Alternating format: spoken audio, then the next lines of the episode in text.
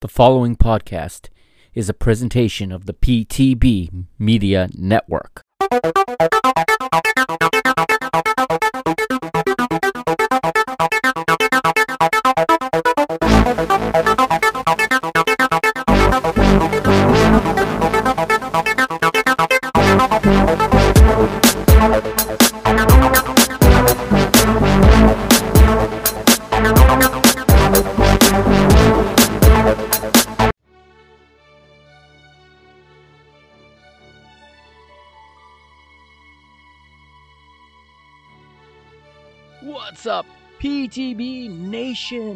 How's everybody doing? Everybody ready for more footy action this weekend? I sure hope so. There's a ton on tap coming up this weekend. But before we get there, before the weekend hits, here is your recap of all the midweek madness that went down this week.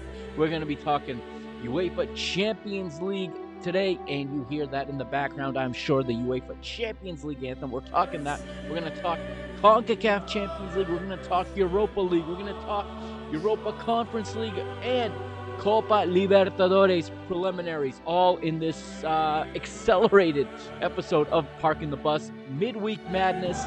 Here we go. I'm the Mr. Mike Agostinho here with you once again, and run through the results for you here and get you ready for another weekend of football action. Don't forget to follow me on Twitter at Mike Agostinho. That's at M I K E A G O S T I N H O. Follow the PTB Media Network on Instagram and on Twitter at PTB underscore media. And if you haven't yet, go back in the podcast feed, check out episode one of Birth of a Soccer Nation, and follow that podcast. Okay, that is my prized project right now. That is my pet project. Um, I have really done a ton of research and I've had a lot of fun with that one. And episodes will drop every Throwback Thursday now, and for the foreseeable future at least. Uh, it will be a Throwback Thursday tradition. We'll learn more about American soccer every Throwback Thursday. So make sure to check that out. All right. And if you haven't yet, there's Friday content as well up on the network, okay? Up on the podcast feed. I've got my Friday 5 play there. You can check that out. And I've also got this week's PTB Media MLS Power Rankings, okay? Week 2. There's been some shuffling around, and let me tell you, when we get to CONCACAF Champions League, I'm going to say if I had seen these matches before I had done those power rankings, it might have affected them. I have to rethink whether or not those matches are going to count in my consideration for the power rankings. But first things first, we go to Europe to the king of all club football competitions. We're talking UEFA Champions League, round of 16, second legs. All right, half of the field is set for the quarterfinals. We start in my stadium. That's right, we start at the Luz at the Stadium of Light, Lisbon, Portugal. Benfica hosting Club Bruges. All right, Benfica bringing a 2 0 first leg advantage home with them. And this one, my friends, never in doubt. We got the official UEFA Champions League Player of the Week. Rafa Silva on fire in this match for Benfica, and we need him to be on fire going forward because it's only going to get tougher. Uh, we also got goals from the kid Gonzalo Ramos. He just keeps firing them in. He just keeps getting better. I remember there was a time when when fans and critics alike said you can't win anything with that kid as your striker. Well, we are cruising. Here we are in March, still only one loss in 90 minutes all season for Benfica. All right. The goals, as I said, Rafa Silva had the first one, but the biggest shame was that the goal was annulled, or, or yeah, annulled. It was called back in the third minute. João Mario with the goal of the week if it had stayed. Oh, unfortunately, VAR is here to ruin the fun. Uh, minimally offside. And again, like I said, we got to fix, and it's not because this is my club. I've I say this consistently, regardless of who the clubs are.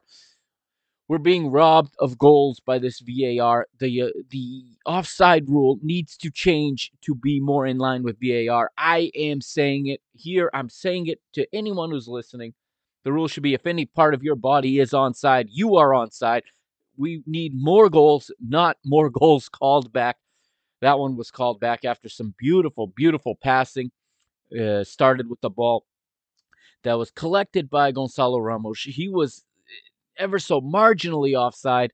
It, it was circulated around, eventually found its way to Alexander Bah, who slided it across João Mario with his heel. It was an absolute beaut, but it did not stand.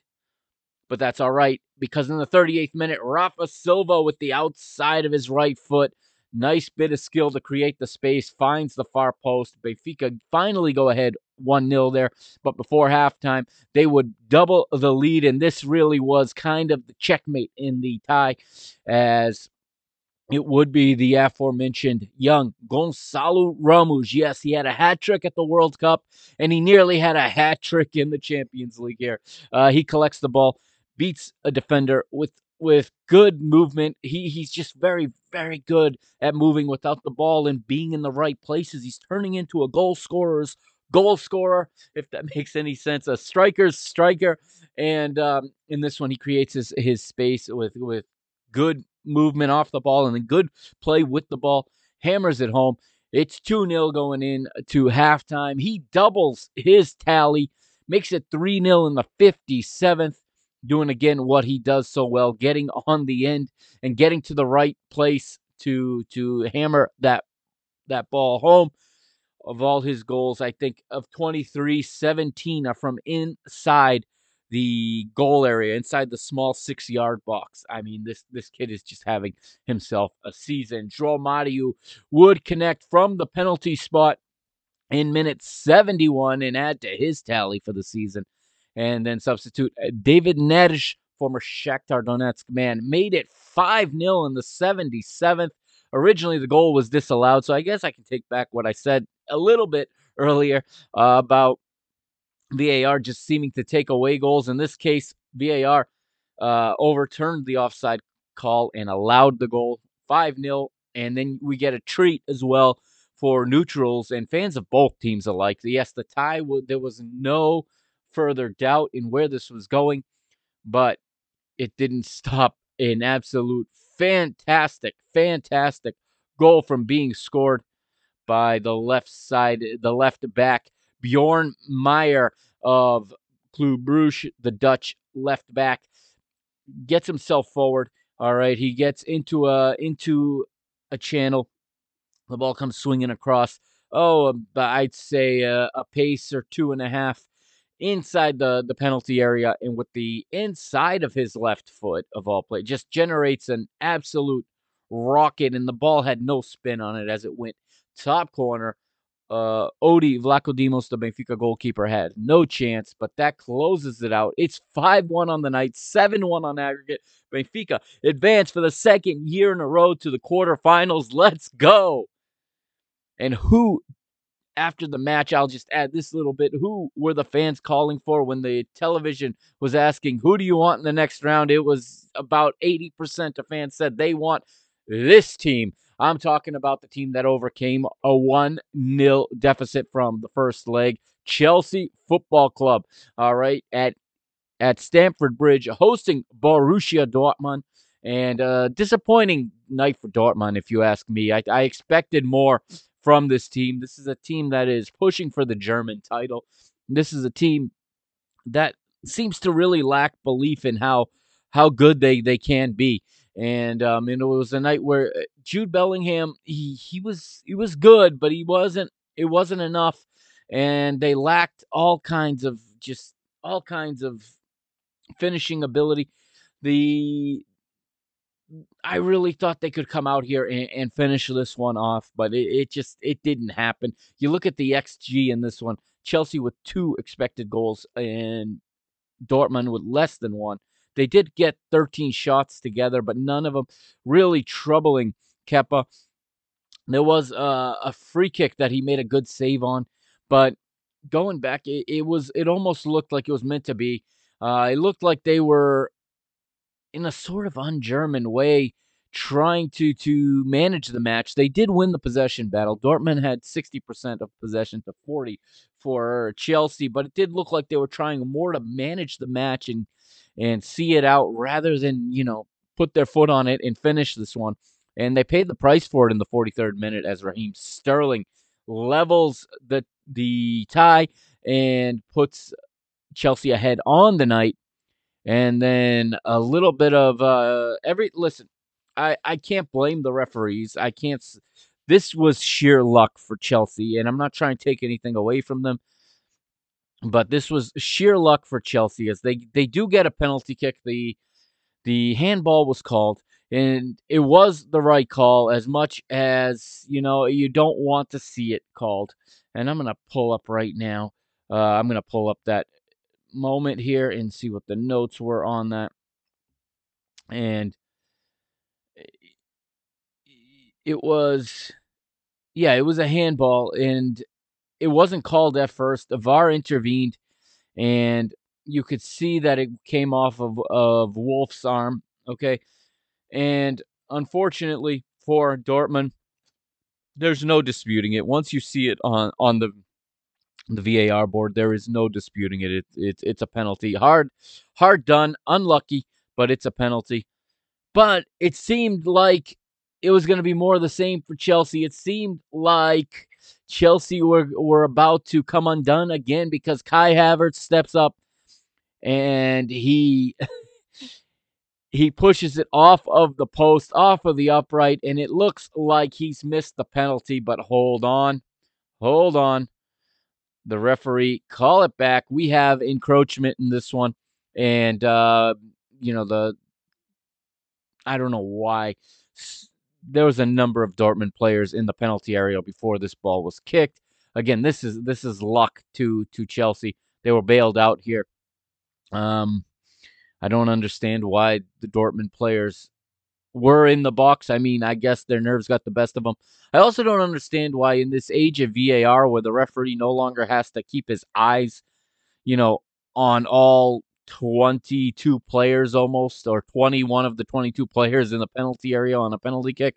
Uh, why do we still have the half moon at the top of the penalty area? It serves no purpose. There's no need for those players to be you know, that space back behind the box.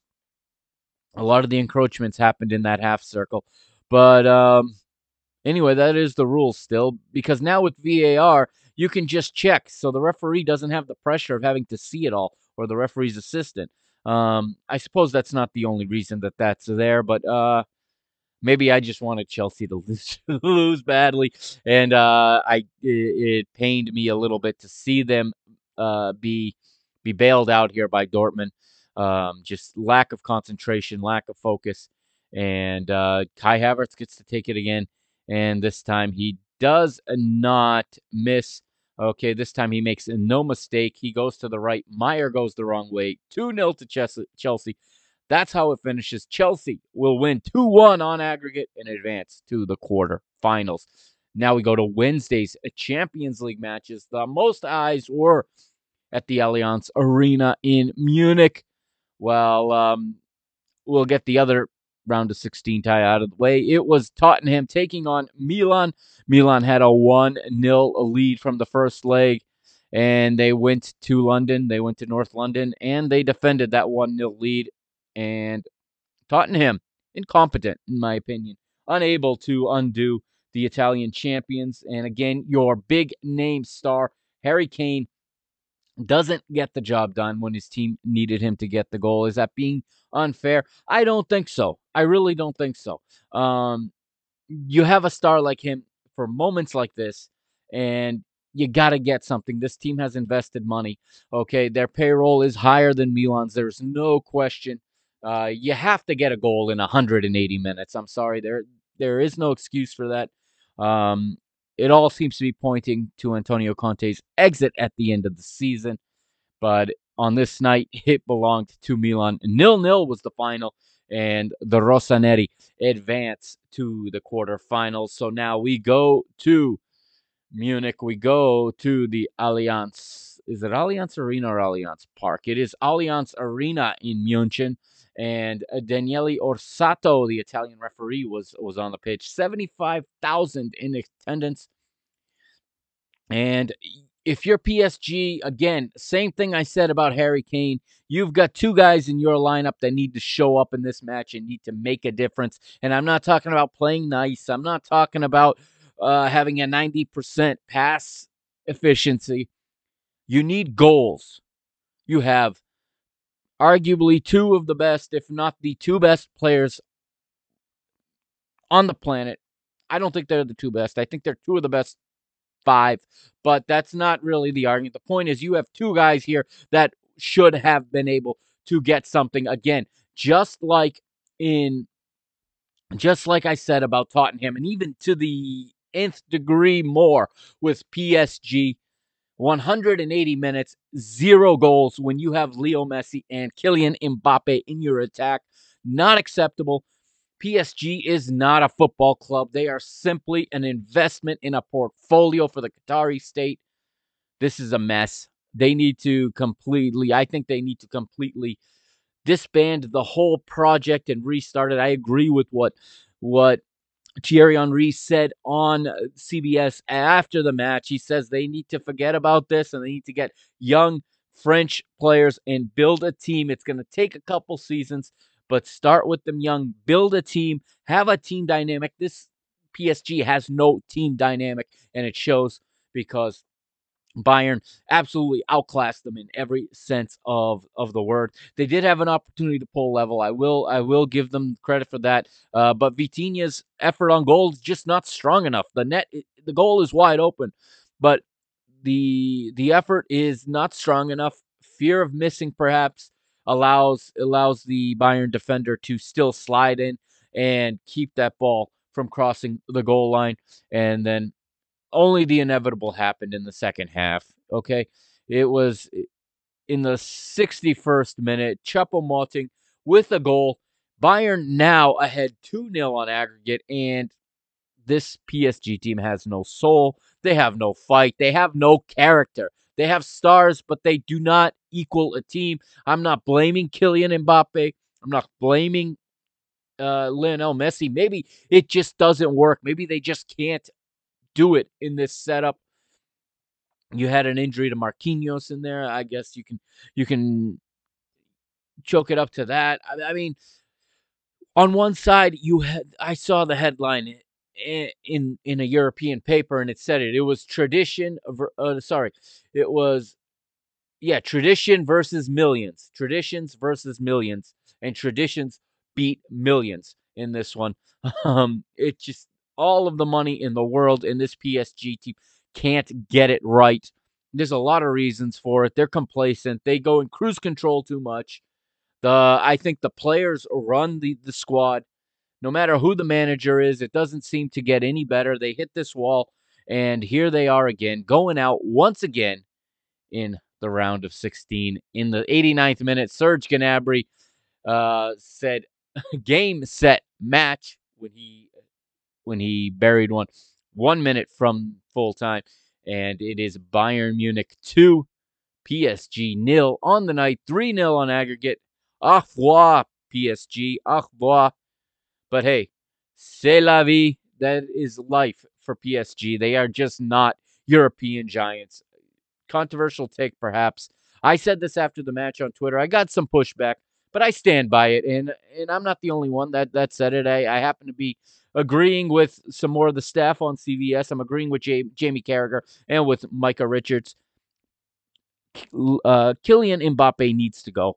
You're not going to achieve your goals at PSG. The the culture does not exist there. He cannot change the, the culture. He has given them more than enough years of his career than they deserve. It's time to go to a big club. I said Real Madrid. It doesn't have to be Real Madrid. Go to Manchester United and, and fix that project. Now that it looks like they have a manager, you know, uh, a manager in place. Now that it looks like go go to go to somewhere else. Go to wherever Okay, it doesn't have to be Real Madrid, but Real Madrid is the obvious place where he belongs. He's a mother Madridista. Uh, they they they're losing some ground to Barcelona now. They had a chance to really nail Barcelona into the ground. They didn't do it this season. They're allowing Barcelona to get away with the La Liga title uh, despite their failures in Europe.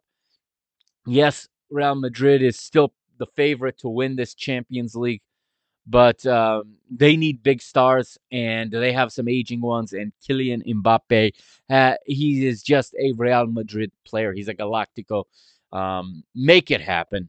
Uh, Kylian, it's not going to happen. It's time to move out of mom and dad's house. It's time to get out of Paris. I know you're from there, but you can't do anything more there. It's time to get out. Go to a real club. Go to a football club and not a Middle Eastern investment uh, piece. Okay, go play at a real football club. And and I'm not I'm not going to say that Real Madrid is is is you know perfect by any means either. There's a lot of issues there. They are one of the big ones pushing for the Super League. Yeah, I don't like that either.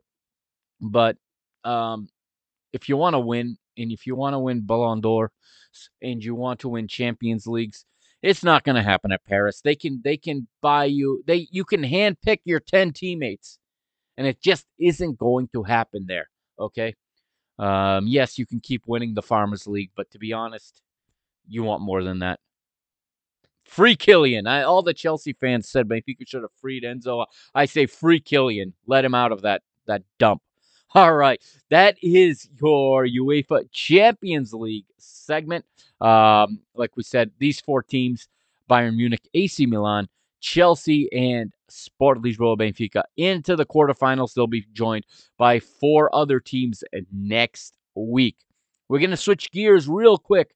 Okay, we're gonna stay in Champions League action.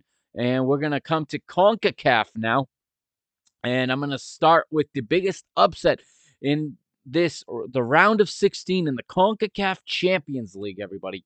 Well, CONCACAF Champions League, round of 16, making their debut. There were a couple, two clubs made their debut in this competition and were ransacked. I'm going to start on Tuesday's shocking result. We're going to go to the Dominican Republic where the Haitian champions I believe it's Violette AC, took on Austin FC of Major League Soccer. It's been an up and down, kind of difficult uh, start to the season for Austin FC. They lost a match they shouldn't have lost to St. Louis City at the start of their season. They bounced back last week with a win, and now now they're looking, you know, to to get some momentum going. This is a big moment for them. They're playing in CONCACAF Champions League. They are playing on a plastic pitch, by the way. I do have to point that out. But Violette not able to play in their home country. There are issues going on there. I'm not familiar with it, and um, maybe someone listening is more familiar with what's going on in Haiti and why I believe their football is suspended right now, their domestic football. This team hadn't played in a long time. Well, it sure didn't look like it. Miche Nader Cheikhi with two goals in the first half for Violette.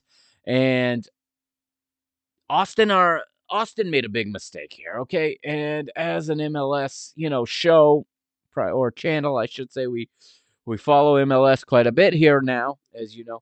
Uh, Josh Wolff, he uh, he didn't put out a strong enough lineup. He underestimated Violette, no question. Rookie mistake here in the Champions League, and he paid the ultimate price for it. There were two goals, like I said, by Cheikhi in the first half, one in the 13th, one in the 39th, and in the 47th, it got even worse. Amro Tarek, he would uh, put an own goal past his own keeper. 3 0 Violette.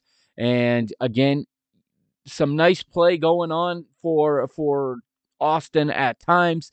He tries to strengthen the squad a little bit. On comes Rigoni. On comes Owen Wolff, the coach's son, in the 55th minute. And he actually, I thought he played quite well when he came in. Kipp Keller comes on for Tarek in the 66th. And the, the veteran Will Bruin replaces Diego Fagundes in the 70th. In the end of the night, though, no Sebastian Driussi. They really could have used him in this one. I don't know if it's because they were playing on on field turf on on a synthetic pitch. If that's why he didn't travel, I don't know the details. Uh, they didn't talk much about it, but uh, he didn't travel, and Austin leave with a let's be honest, a humiliating 3 0 defeat on the road here. And they're going to bring that deficit home with them next week for the second leg. Uh, hopefully, the Austin fans uh, pack Q2 Stadium. Hopefully, they get the atmosphere they're used to. And hopefully, Josh Wolff fields his strongest team and they overturn this 3 0 result. They can do it, but it's going to be an uphill battle now. Not the way Austin FC wanted to open their first ever CONCACAF Champions League match. The other two MLS teams on Tuesday night performed quite well. I watched both of these matches, and uh, I was quite impressed with with both of them. I'll start with Alianza taking on Philadelphia Union. Alianza in San Salvador at the Cuscatlan. I believe the match was played at the the historic Cuscatlan Stadium, which is the mecca of football uh, in El Salvador. It's the biggest stadium in Central America. And Philadelphia played well. Philadelphia stayed organized. Jim Curtin knew what he was doing. Uh, they want to bring this this tie back to Philadelphia, and they did that. Uh, they were the better team. There was no question. I mean, the pitch was not good for such a historic stadium. It's such a and this goes kind of across a lot of these stadiums. The playing surfaces were poor all across the the round of 16 first legs here. Um, there were just some really poor pitches. I'm not gonna lie. And with all the money that FIFA and that you and that CONCACAF funnel into these countries, into these federations, too much of it is going in bureaucrats' pockets and not enough of it back into these facilities. Okay. There's facilities that can't, uh, we're told, can't be equipped for VAR. They can't, I mean, some of these stadiums are, I, I actually checked some of this out between this one here at the Cuscatlan in San Salvador, and I checked out uh, the stadium, the, I believe it's the Metropolitano in San Pedro Sula, um, just while watching it, reading. Uh, reviews of people that went to these stadiums, and and it just sounds like they are absolute dumps. Uh, you talk about stadiums not having running water in the public bathrooms, and I mean the pitches are they're overused. There's no question about that. I understand that a lot of clubs use the same stadium, just like in South America, in Central America. That's that's that's part of the reality. It doesn't mean that they can't be in better in better conditions. Okay, this is the CONCACAF Champions League. CONCACAF, this is your showpiece. This is your main tournament. Okay, you can't see the Gold Cup. You always get to play in the the nicest places here in the United States. You don't take it anywhere else. And I'm very critical of CONCACAF for that. But then you do see when we have competitions and we have matches in other places, it, the facilities are not up to the level that this competition deserves, in my opinion. And it's not just that. These teams don't, I mean, they don't, there's a lack of, of, I don't want to say professionalism, but there is, there is a lot missing still. These teams are playing with uniform. There are teams taking the pitch in an international tournament that's broadcast around the world and these players are not wearing names on the back of their shirts on these teams. I get that they have a million and two sponsors and they need them. I get that. You still got to make room on the jersey for the names. I'm not calling for the type of of rules and restrictions UEFA has about these things in the in the Champions League and in the Europa League. No, that's that's not really what's necessary, but you got to have the players' names. I mean, this is your product, CONCACAF. You have to enforce some of this and you have to impose things on these clubs. They need to be better. They need to bring a higher quality. Security is an issue in these stadiums. There's no question about it. It just needs to be better. Enough money goes to these federations that they should be able to guarantee these conditions. And I know someone's gonna gonna dispute this with me. I'm gonna get a DM. I'm gonna get a, an inbox saying uh, that I don't know what I'm talking about, that I haven't been to San Salvador, I haven't been to Honduras. And you're right, I haven't been there. It doesn't matter. These these are these are requirements okay these are requirements to hold this type of a tournament and i don't want these tournaments taken out of these countries i want these countries to stop pocketing money and i'm not these countries i should rephrase that i want the people in charge of these federations to stop pocketing this money and start putting it back in the game instead of always taking handouts from from everywhere and pocketing it. Anyway, that's my rant. This one finished nil nil. Subaru Park next week will host the second leg. And then at the fabulous, fantastic uh, Universitario Stadium, El Volcan, as they call it in in Monterrey. It is Tigres taking on Orlando City, and this is the match I was speaking about at the top. Had I seen this before I did the parking the bus uh, MLS power rankings, I would have been very tempted to put Orlando City a, a little higher because they looked defensively fantastic in this match. And Pedro Gallese in goal for Orlando City looks like a star. He looks like a world class goalkeeper, and he is a world class goalkeeper. He's Peru's uh, national team goalkeeper, and it shows. They were not rattled by the atmosphere. A full Volcan, okay, all in in in uh, or, orange yellow. I don't know what you want to call that shade that they wear. It's a unique shade to them. Uh, we nearly lost, and yeah, I was rooting for the MLS team in this one, so I was excited for a moment. We nearly lost uh, Pierre Andre Pierre Gignac from this match. The referee had sent him off originally, and there was after the moment of excitement had died down a little bit. I realized that uh, you know this match deserves a Gignac. And once I saw the replay, I said he didn't deserve to go off for that. Thankfully, the referee uh, took a look on the monitor. He rescinded the red card and issued just a yellow card to Gignac. And we had an entertaining nil-nil match. Okay, so no goals were scored, but it was entertaining. Both teams played good football. And again, I'm very, very impressed defensively with this Orlando City SC team now that three matches into the season they have been very very hard to score on and uh, if that continues i i think they're gonna only get better as the season goes on. I can't wait for the second leg in this one and next week. All right those were tuesday's matches wednesday's matches in concacaf champions league. Again these are all first legs. You got tauro fc taking on leon and the mexican side goes in and beats tauro uh, 1 0 on the road, and they'll take that 1 0 lead with them back to their Camp Nou in Mexico next week. In in Honduras, it is Olimpia taking on Atlas, and just like Austin, Atlas is playing. Eh, the difference between Atlas and Austin, though, is only about you know 90 years in in their history of how long they've been around, maybe even longer. Atlas is a historic club, but a historically underachieving club uh, that made headlines last calendar year, uh, or actually in 2021, qualifying for this tournament for the first time. And that's because they won their first championship in over 80 years. Okay. And then they won back to back. They won the double in Mexico, which is rare. They won the uh, Apertura and the Clausura. And uh, this was their debut in this competition and uh, it's going to be a debut they're going to want to forget, unfortunately, as Kevin Lopez got the Hondurans ahead in the 10th minute, and uh, the stadium was rocking with that goal. But in the 15th, a VAR decision brings the play back and calls a penalty in favor of Atlas.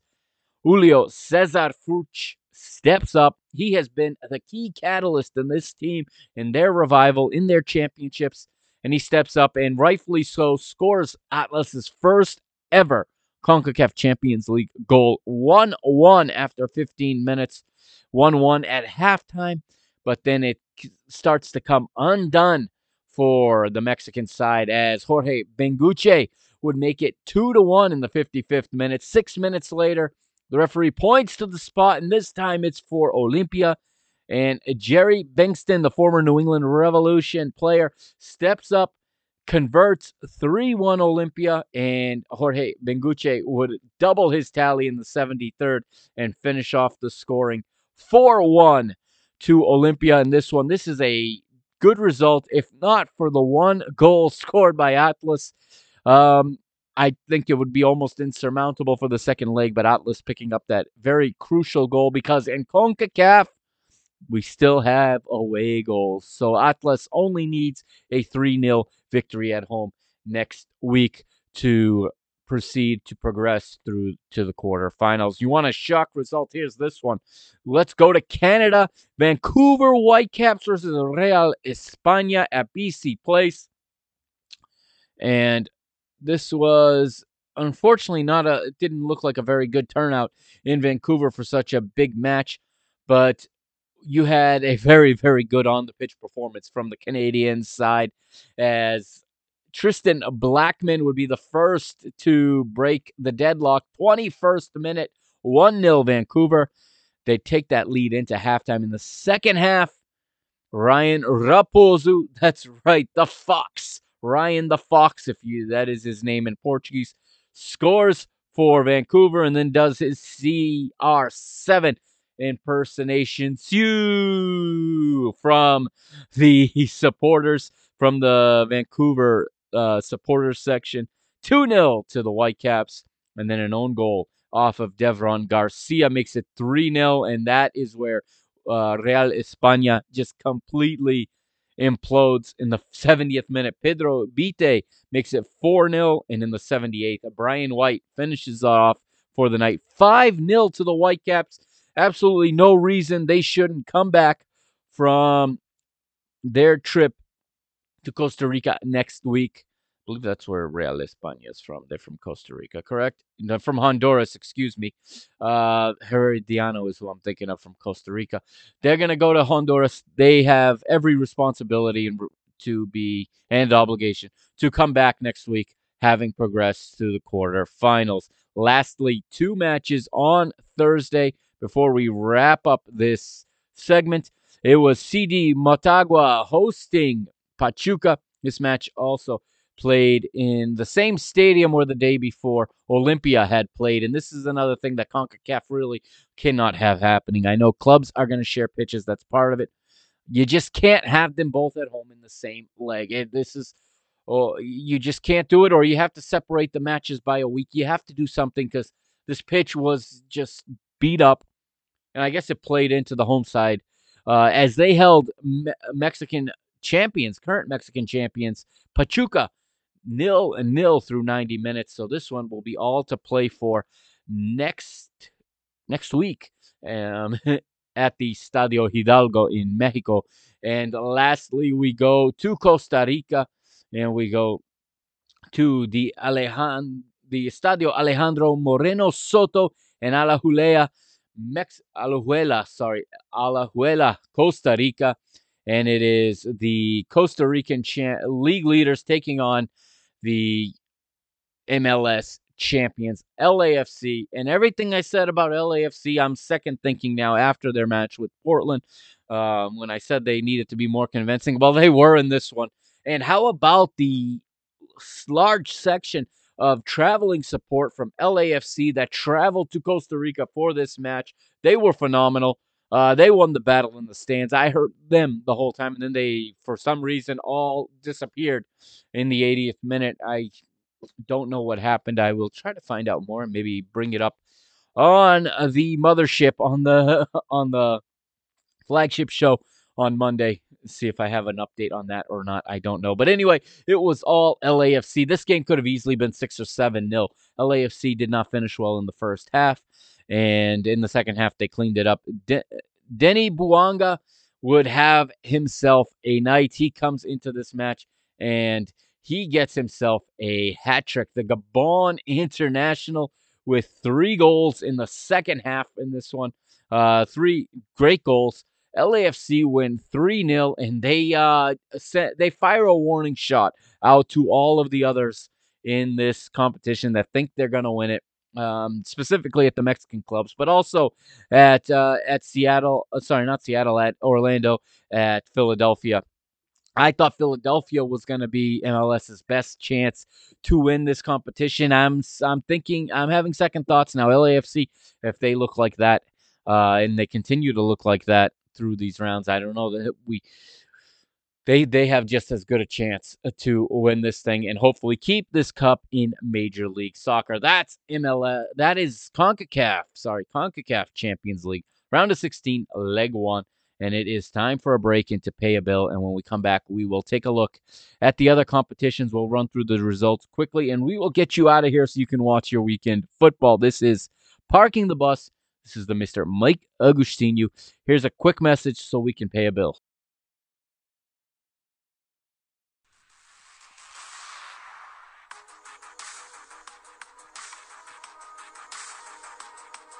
Welcome back to Parking the Bus. You hear that music now, and that's the anthem of the UEFA Europa League. I haven't played that music in a long time. I really like that one. There it is. Uh, we're going to go over the Europa League now, really quickly for you, and get you ready for your football weekend. As I said, okay, we go to Thursday, March the 9th, and we are in the round of 16 first leg after a great uh, play-in round. They're calling it. Uh, we have the the round of 16 now. First resu- first result on the board is in Germany. Bayer Leverkusen hosting Ferencváros of Hungary, and it is it is Bayer Leverkusen winning 2-0 on this one on the night, taking a 2-0 lead to Hungary for the second leg. We get goals in this one by Karim Demirbay and by Edmond Tapsoba, a player I'm pretty familiar with from his time in Portugal at Vitória Guimarães. Very, very good central defender. Uh, Bayer Leverkusen will be happy with that result. At Rome's Olimpico, Jose Mourinho does it again. There's something about this man and knockout football that is just special, dare I say. Yeah, I said it, the special one. Uh, he does it again. Roma, the, the reigning Conference League winners, look good right here in the Europa League and look like they want to challenge for this one uh, this year. You get a, two goals in this one. It one for El Shaarawy and another for his teammate Marash Kumbulla. And there was an assist on that one from Paulo Dybala. And Tammy Abraham got himself an assist in this one as well. The Giallo Rossi will be very, very happy to take a 2 0 result with them to Spain next week when the second leg takes place. It is Roma 2, Real Sociedad nil. In Portugal, Sporting Lisbon. Yes, I'm going to call them Sporting Lisbon because I can do that. No, it's Sporting CP, Sporting Club Portugal though the English language press calls them Sporting Lisbon, and it really, really upsets them, and I really enjoy watching those reactions. But hey, all credit to them here. They hosted the Premier League leaders Arsenal to their Jose Alvalade Stadium, and it was the Gunners who got on the board first in the 22nd minute. Thanks to Saliba, he gets he gets the score that opens the, or I should say, that breaks the deadlock and puts the Gunners ahead. But before halftime, off a corner kick, it is Gustavo Inacio, the center back, who gets his head on the ball, beats the American Matt Turner, who's in goal for Arsenal in this one, and it goes to halftime, one to one. In the second half, uh, Sporting will retake the lead in the 55th minute. Pedro Gonçalves, better known uh, in Portugal as simply Pote, sets up his teammate Paulinho, who puts the Lions ahead two to one, and they are thinking upset. They are seeing themselves going to London with an advantage, and maybe just maybe they can pull this off. But only seven minutes later, let down as Sporting's Japanese midfielder Hidemasa Morita would be guilty of an own goal, and it would be 2 2. That result would hold up. They would take the 2 2 result with them uh, back to North London and next week to the Emirates. 36,006 in the house for this one. Uh, it'll be a bigger crowd, no doubt at the Emirates next week. All to play for in the second leg. Remember, back, we're back in Europe now. No away goals in this competition. So it's all whoever wins will advance. Uh, speaking of all to play for in the second leg, the battle of the Unions. It's Union Berlin versus Union Saint Gilloise. This one took place in Berlin, And uh, a little bit of a surprising result as the Belgian side comes in and they're going to be probably a little bit uh, down on the fact that away goals is no longer a thing because this one finishes 3 3 three times, I mind you, uh, or I should say two times. Union Berlin had to fight back the Bundesliga side that right now they are fighting for a Champions League spot next season. Remember, they were in Bundesliga 2 just a couple of seasons ago. Juranovic, Nochi, and Michel with goals for Union Berlin, while Boniface had two for Union St. Gilloise, and Vertessen had one as well. It was it was St. Gilloise, I hope I'm pronouncing that right, that took the lead first. Then Juranovic uh, answered in the 42nd.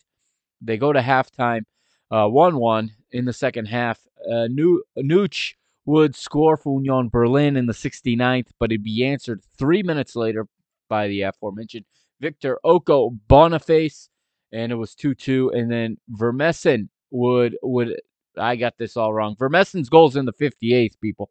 Uh, Vertessen would, would put, so it was three times Union Berlin.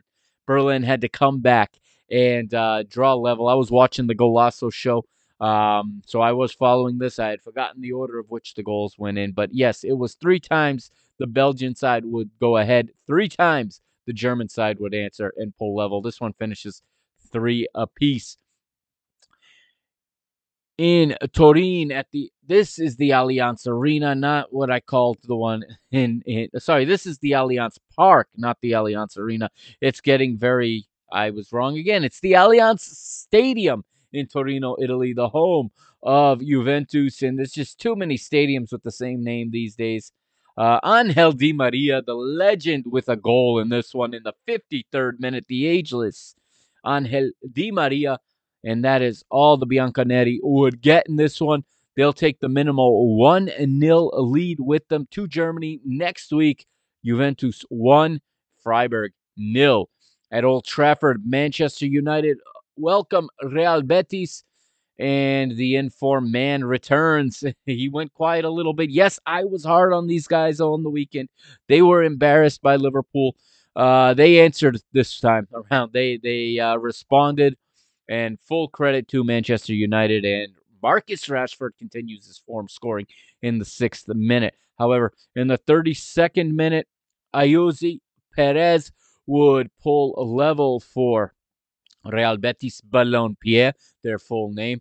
Uh, 1 1 there going into halftime. And then it is the Brazilian Antony who would put Man United back ahead in the 52nd. Then it's Bruno Fernandes with a goal of his own in the 58th. And finally, finishing off the scoring in the 82nd minute, it's Wout Weghorst who makes it 4 to 1. That is the result for the night. And the Red Devils will go to Spain next week with a 4 1 advantage. Comfortable. They look to be a lock in the quarterfinals. In southern Spain, it's Betis' city rivals, cross city rivals, Sevilla, who are struggling in La Liga. They're fighting off relegation, but they welcome Fenerbahce and uh, their manager, Jorge Jesus, to, to Andalusia. And, well, it was not going to be a good trip for the Turkish side, as it would be Sevilla managing this match, controlling it. Uh, it was only one team to win on the night. Jordan gets one in the 56th, and then Lamela finishes the scoring in the 85th. Sevilla 2, Fenerbahce nil. And in their borrowed home, uh, if that is the correct term, in Poland, Shakhtar Donetsk host Feyenoord. And of course, there is a lot of sentimental support bef- behind Shakhtar Donetsk in this one. This one would finish one to one. Uh, you'd get a goal in the 79th from Yaroslav Rak- Rakitsky, but it would not be enough because two minutes from time, Ezequiel Bullaude would score an assist from Igor Paixão, uh, and Feyenoord would pull level and this one would finish 1 1. Feyenoord, of course, last year's finalist defeat in the in the conference league. So both of last year's Conference League finalists are here in the round of 16 of the Europa League, and both of them with a good chance to advance. Feyenoord's going home for leg number two. You have to favor them in that case. Of course, all second legs will be played next Thursday, March the 16th, reversed fixtures. And it looks like out the early matches, you've got Fenerbahce hosting Sevilla, Feyenoord hosting Shakhtar, Betis hosting uh, Manchester United, and Freiburg hosting Juventus. Juventus in the late match next Thursday. Late matches: Arsenal hosting Sporting, Fe- uh, Ferencváros hosting Bayer Leverkusen, Real Sociedad hosting Roma, and Union Saint Gilloise hosting Union Berlin. Uh, so lots to to watch for in the Europa League. Now the Europa Conference League also in the round of 16, same format as the Europa League. You had the play-in rounds. Now you've got the now you've got the round of 16 proper. Now because of stadium uh issue, not issues, but stadium teams sharing a stadium. Like I said in CONCACAF, Lazio played on Tuesday instead of on Thursday because Roma played on Thursday. So uh, I was coming down hard, I guess, a little bit on the Hondurans, but in at the Olympic Stadium, uh, only two days between the matches, but you couldn't tell that the pitch was in good condition. Lazio would be upset on Tuesday by the Dutch side AZ Alkmaar. Yes, AZ Alkmaar goes to the Olimpico and pick up a road 2 1 victory here in this first leg. A bit of a shock considering how well Lazio are doing in the Serie A. And only 19,584 came out for this one. Um, not sure uh, if if their fans kind of don't care about this tournament. It's it's a shame if that's the case because it is a fantastic tournament to watch, no doubt. Lazio would take the lead thanks to Pedro Rodriguez, the former Barcelona man. Uh, he would score in the 18th minute, but then back come the Dutch side. Evangelos Pavlidis in the 45th minute would pull uh, AZ level, and in the 62nd, it is Milos Kerkez who puts the Dutch side ahead, and they will take that one goal a lead with them home to the Netherlands next week. And now Thursday's matches AEK Larnaca in Cyprus hosting the Premier League side West Ham United. And uh, the Premier League side does as expected. And it is the Jamaican Michail Antonio with two goals. He is their top goal scorer and uh, he is their known goal scorer. West Ham will take that lead home to the London Stadium next week. In Belgium, Anderlecht hosting Villarreal. Villarreal has to be one of the favorites, if not the favorite in this competition. It was just two seasons ago that they won the Europa League, and now they seem primed to, to lift some more European silverware here. But Anderlecht stands in the way, and at least in this in this first leg, uh, it would be a a stalemate. It would be a one-one draw at uh, the at the Lotto Park in in Brussels, and uh, you would get goals in this one from the first goal would come for Villarreal from Manuel Trigueros, and uh, that would be in the 28th minute. And in the 57th, Anders Dreyer would level for Anderlecht. Everything to play for uh, next week at the capital of the Ceramic Stadium, I think is what they call it. I, we used to call it uh, well, the yellow the yellow submarine used to call it El Madrigal back in the day. Um, Villarreal in their home stadium next week. FC Sheriff in Moldova hosting the Ligue 1 side Nice, and Nice will go to Moldova and pick up a difficult victory on the road.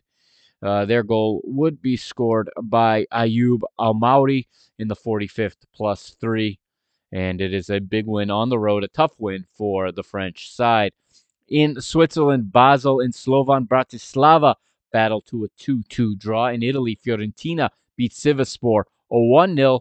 Their goal comes from Ant- Antonin Barak. Minimal uh, victory. They take a small margin with them on the road next week for the second leg when they travel to Turkey to take on Sivasspor. Uh, more results, two more to to to give you here in in Belgium. It is Ghent. I believe it's pronounced Ghent. Maybe it's Hent. I've heard it both. They hosted the, another Turkish side, Istanbul Başakşehir, and this one would be a stalemate. Uh, the Turkish side gets on the board first. Uh, Istanbul Başakşehir with a goal in the 16th minute from Stefano Okaka-Shuka. And then in the 35th minute, it would be answered by against Gift Orban. 1 1 is your result. And uh, in Istanbul next week, this one will be decided. In Poland, the Polish side, Lech Poznan, will get a great start to this tie. They will win 2 0 at home over Djurgården, the side from Sweden, and will travel to Sweden next week with a 2 0 lead. Uh, their goals come from Antonio Milic and from Filip Marchwinski. And that is your Europa Conference League results. And the only thing I got left to read for you here tonight, um, it's one one other competition going on, and that is maybe one of my, at least in terms of as a TV property, my favorite uh, competition to watch on television uh, from an entertainment standpoint. Maybe not from a on the pitch, you know, technical play standpoint. But what I'm talking about Copa Libertadores. You guys know I love this competition. And the final preliminary round kicked off uh, this week. So there are four preliminary uh, ties here. The four winners will advance to the group stage of the Copa Libertadores and the four losers will fall to the Copa Sudamericana. But either way, all these teams have group stage football to look forward to. Uh, Millonarios welcomed Atletico Mineiro to Colombia. This one finished 1 1. Second leg will be March 15th next week. Argentine side Huracan welcomed Peru's Sporting Cristal, and it was a nil nil stalemate. Nothing really to report on there. Everything to play for in the second leg in Peru.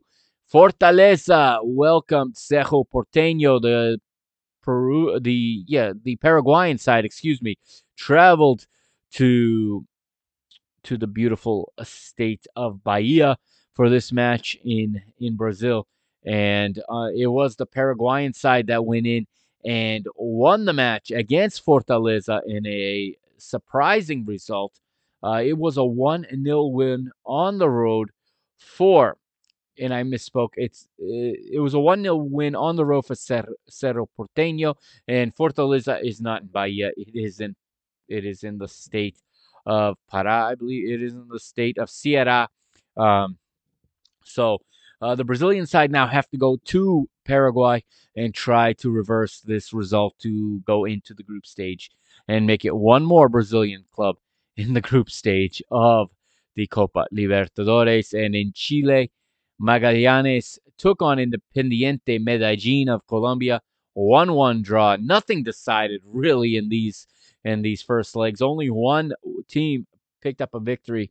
Uh, so everything will be decided on the 15th and 16th of March, and then the draw for the for the group stage will be done.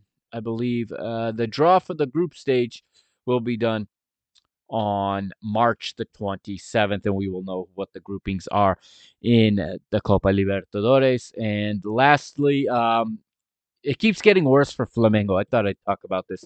We know they got knocked out in the semifinals of the FIFA Club World Cup. That put their manager, uh, Vitor Pereira, under a lot of pressure. They lost the Brazilian Super Cup to Palmeiras. That put him under more pressure and then they lost the Recopa Sudamericana to Independiente Majai, uh, sorry, Independiente del Valle of Ecuador. Uh, last week, I talked about it in one of the recent episodes, and it just got worse because Tuesday night, uh, this past week, they were playing the final match of the Rio State Championship, needing only a draw against their rivals, uh, Fluminense, to win the title this is like minimum requirement if you are Flamengo. You have to win the Carioca, as it's called. Uh, they Everton Cebolinha put them ahead in the first half, and I was happy to see that. I watched this match st- uh, start to finish, stayed up past my bedtime watching this. Um, And I was happy for Everton because he has struggled so much in the past uh, two years since going to Europe. It didn't work out for him. He's come back and he has struggled even more in Flamengo.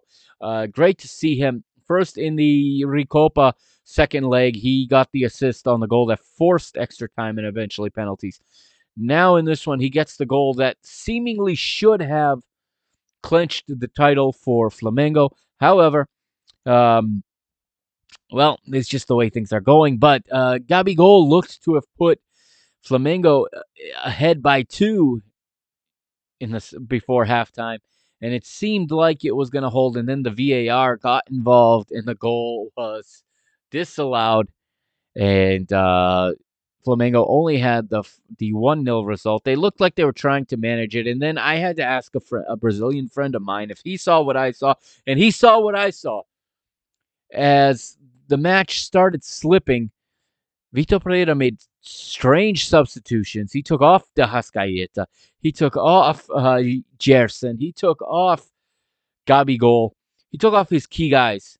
And suddenly, just like that, Fluminense level it 1 1. It's still enough for Flamengo to win the title.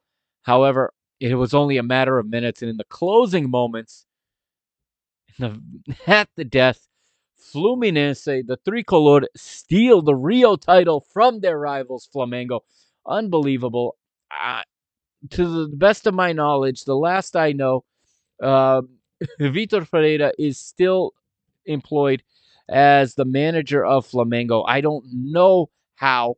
Uh, I'm double checking that right now before I finish this podcast. Yes, he is still listed as the club's manager. I don't know how. It's almost as if he does not want the job anymore and he tried to get fired in this match. That's the only thing that can explain the poor substitutions. But beside the manager, Flamengo also have some guys that they need to to cut ties with. They have um, aging players, and it they're not really helping, uh, to be perfectly honest with you. And um, the president of Flamengo, Marcos Braz, has some tough decisions to do. Uh, sorry, the president is Rodolfo Landim. Uh, Marcos Braz, I believe, is the he's the I guess the equivalent to the director of football. Um, but anyway, it is the crisis is still going in Flamengo for Flamengo right now. It is not it is not a, a good time to be a Flamengo supporter. I do feel for them. I have I do have a sympathy for them. I do have a uh, I don't know if sympathy is the right word. I, I they are the Brazilian team I most uh, cheer for. They're the ones I, I feel for the most, and uh, it just continues to uh, just continues to be a downward spiral. It looks like this stage of the season last year. And then if, you know, they made a managerial change and uh, they ended up winning the Copa Libertadores and the Copa do Brasil. So who knows what's going to happen this season? The Brazilian League is less than a month away now. So uh, the Serie A will be starting soon, uh, the Brazilian Serie A. And, you know, I will do my best to keep up with it because I do enjoy that competition a lot as well. But that's it. That's the midweek uh, madness for you. That's all, all the results I have for you. Uh, happy weekend. Enjoy your football this weekend, as every weekend. There's so much of it to choose from. Um, yeah, just just uh, kick back, enjoy it, and uh, Monday morning I will be recording the flagship show. We'll we'll of course recap all of MLS and then go around the world to the key results. I it won't be the same leagues every week that I touch on. I'll just try to keep it moving. And uh, yeah, that's it for Parking the Bus. That's it for this Friday edition. I will see you Monday here on the PTB Media Network. Uh, don't forget to go back in the feed and check out some of the other episodes. If you're listening on Spotify, um, the fi- Friday Five Play and the the Power Rankings are both video podcasts. You can watch videos if you're listening on Spotify. Make sure you subscribe on Spotify as well. Share this with your friends. Give it a five star rating. Uh, I need all the help I can get to get this out to more ears. It's just not getting distributed in the volume I would like. I'm so uh, I can use all the assistance I can get. All right. Thank you for listening. Mr. Mike Agostinho signing out. Peace.